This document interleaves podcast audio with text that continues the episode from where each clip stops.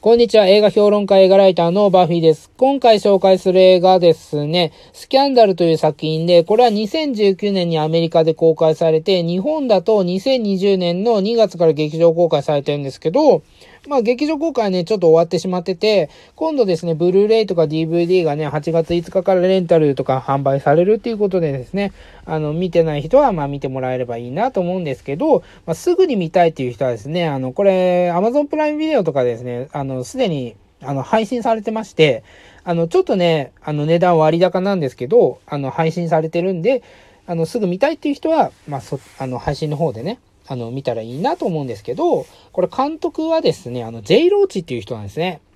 で、J ローチっていう人はね、あの、ちょっと前、ちょっと前っていうかね、まあ20年ぐらい前なんですけど、あの、オースティン・パワーズシリーズっていうね、あの、マイク・マイヤーズ主演の、おバカな、あの、お下品なね、あの、コメディ映画をね、あの、3本とも撮ってるんですよね。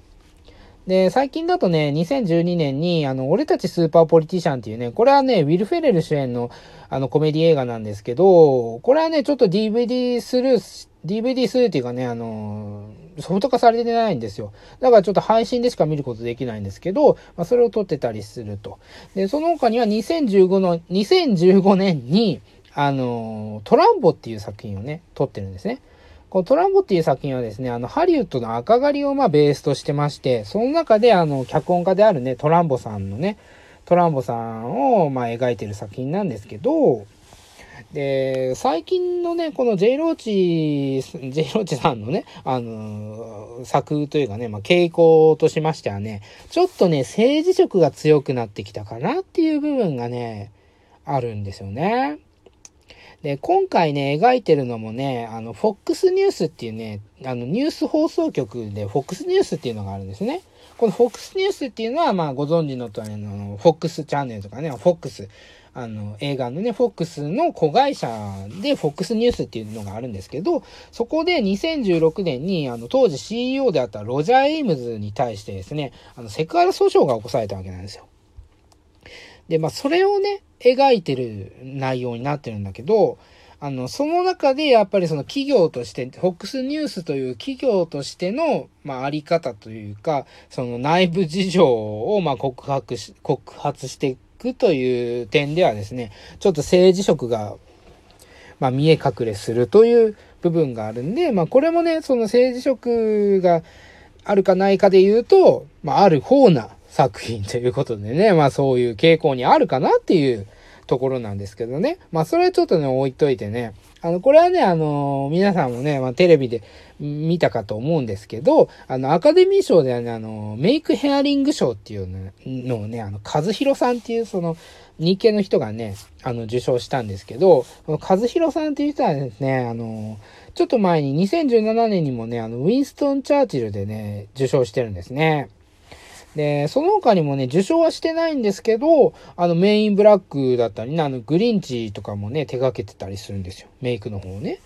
で、ちょっと前っていうか、まあ、だいぶ前ですけど、あの、民房の女ね、あの、伊丹十三監督のね、民房の女とかも手掛けてたりするわけなんですよ。だからね、結構ね、幅広いんですけど、まあ、最近はね、あの、アメリカの方に渡ってしまってるんで、あの、アメリカ映画ばかりを、まあ、手掛けてるという人なんですね。まあ、その人がま受賞したっていうことで話題にはなりましたね。で、その、あの、ヘヘアメイヘアメイクっていうかな、そのメイクで、あの、変わって、今回ね、あの、変貌したっていうか、その、プチ特殊、プチ特殊メイクみたいな感じで、あの、変貌したのが、あの、ニコール・キットマンと、まあ、シャーリーズ・セロン、まあ、ジョン・リスゴーとかもそうですけどね、あのー、まあ、この3、まあ、メイン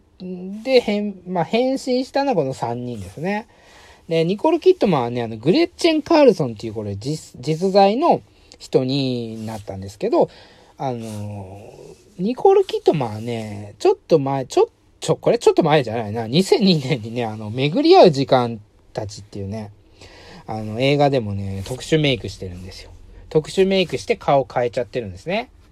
で、あの、シャーリーズ・セロもね、2003年にね、モンスターっていう作品で、あの、特殊メイクして実在の殺人鬼に、あの、変貌してるわけなんですよ。で、これはね、アカデミー賞受賞したんですね、あの、シャーリーズ・セロン。その他にもね、特殊メイクじゃないんですけど、マットマックスではね、その丸刈りになったり、あの、タリーと私の秘密の時間っていう作品ではね、あの、お腹をボコッと出して、ちょっと中年太りみたいな体型になってみたいですよね。この人はね、あの、役作りが結構すごい人で、あのね、まあ、役作りがすごいんですよ。このに、あの、シャーリーズ・セローとニコル・キットマンっていうのは。で、まあ、ジョン・リス号はね、まあ、あの、ジョン・リス号は、あの、そこまで特殊メイクじゃないかなっていうところなんですけど、まあ、あの、似せてますよね。似せて、あの、なんだろうロジャー・エイブズに近づけてますけどね。で、まあ、そんな、あの、特殊メイクが、まあ、今回、入り乱れ、入り乱れるっていうのもおかしいですけどね。あの、そんな作品なんですけど、あの、もう一人で、あの、マーゴット・ロビーが、あの、ケイラっていう役を演じてるんですけど、このケイケイラっていう役はね、あの、オリジナルキャラクターなんですよ。だからまあ、第三の視点というかな、あの、実際にはいなかったんだけど、実際のその、じ、事件っていうかね、その、実際の出来事の中では存在してなかったんだけど、まあ、置かれてるキャラクター、第三の視点という位置で、まあ、置かれてるキャラクターとして登場してくるわけなんですね。で、まあ、あの、作、あの、この作品のね、あの、メインキャラクターはね、あの、シャーリーズ・セロンのメーガン・ケリーなんですよ。で、あの、訴訟を起こしたのはこのグレッチェン・カールソンっていうニコル・キッドマンが演じてる人なんですけど、メインはメーガン・ケリーなんですね。で、さっき言ったそのケイラが、まあ、第3の視点でで、あの、出てきてると。だけどね、この3人がね、何、あの、協力して何かをするっていう物語でもないんですよね。あの、この3人はね、基本的ちょっと離れた位置にいて、その、それぞれの物語がま進んでいくっていうテイストではあるんだけど、メインとしては、あの、メーガン・ケリーなんですよ。チャーリーズ・エンジェル、あの、シャシャーリーズ・エンジェルじゃない、あの、シャーリーズ・セロンの、あの、メーガン・ケリーなんですよね。メーガン・ケリーの視点で描いていくわけなんですよ。で、メーガン・ケリーっていう人はですね、あの、もうそこそこっていうかもうだいぶベテランのあの、キャスターなんですよね。キャスターなんだけど、あの、キャスターでその家族もいるんですよ。まあ子供もいるしね。だからその、す、このスキャンダルが出てしまって、実はその自分も過去に、あの、そういう目にあったっていうことが、そういう過去があるんだけど、それを言ってしまうっていうか、その公表してしまうと、あの、この人ね、他で働けなくなってしまう。まあ、当然その FOX ニュースでは、あの、働けなくなってしまうかもしれないし、転職もね、難しくなってしまうんですね。というのも、この、放送局っていうか、テレビ業界はね、やっぱりね、まだ、その男性社会っていうかね、その、男性が、まあ、上にいる社会っていうか、その企業構成になってるんで、あの、そういう上司に対して、あの、なんだろうな、訴訟を起こした人っていうのがね、あの、そのまま転職できるっていうとね、難しいんですよ。だからね、そこで悩むんですよね。あの、守るものがあるから、あの、それをね、放棄してまで、あの、真実を、あの、明らかにするかっていう部分で迷うんですけど、あのー、これはね、訴訟劇であってもね、法廷劇ではないんで、その、リーガルサスペンスみたいに、その逆転劇とかそういう部分でもないんですよね。だからその、あ、あのー、映画的な、あの、スタイリッシュさっていうか、その爽快感っていうか、あの、これが解決したから、あの、すごいスッキリしたっていう、その、みんなが力を合わせてね、あの、一つの事件を解決したっていう、その、スッキリするような、あの、着地点ではないんですよ、この映画は。物事が淡々と描かれ、事実を淡々と描いてるっていう、あの、スタイルの作品なんで、ちょっとね、そこがね、あの、好き嫌い分かれるかもしれないんですけど、まあ、それがね、リアルって言えば、まあ、リアルな部分もあるっていうとこなんですよ。で、シャーリーズ・セロンはね、あの、2005年にね、スタンドアップっていう作品に出てるんですけど、これはね、あの、1988年の世界初のセクハラ訴訟を扱った映画なんですよね。それではね、あの、法廷というかね、その裁判で、まあ、勝ち取る。あの、勝利を勝ち取るっていう姿が描かれてたんで、それをね、想像してしまった人たちは、まあ、いるかもしれないんだけど、あのね、そこはね、ちょっとスッキリしない部分も実際問題あるという映画なんですね。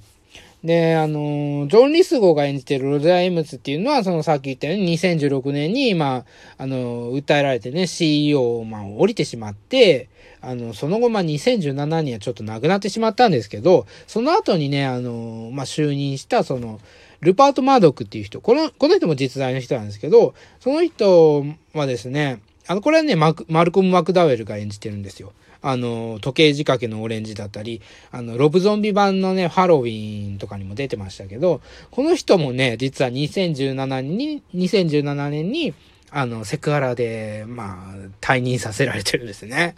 だセクハラばっか起こしてるんですね、このフォークスニュースっていうのは。だけどね、この、今回描かれてるのは2016年の部分だけなんですよね。だか限定的なんで、ちょっとね、あのー、足らない部分があるかもしれないんですけど、これ足らない部分をね、見たいっていう人はね、これ別の作品になっちゃうんだけど、あのー、ワウワウでね、放送されてたあの、ザ・ラウディスト・ボイスっていうね、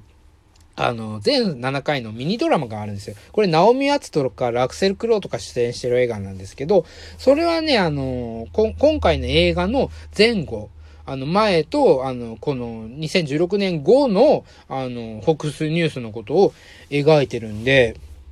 あの、もっと詳しく知りたいっていう人は、あと別のせ、別のね、作品の、あの、紹介になってしまうんですけど、このザ・ラウデスト・ボイスっていうので、あの、ちょっとおすすめしておきます。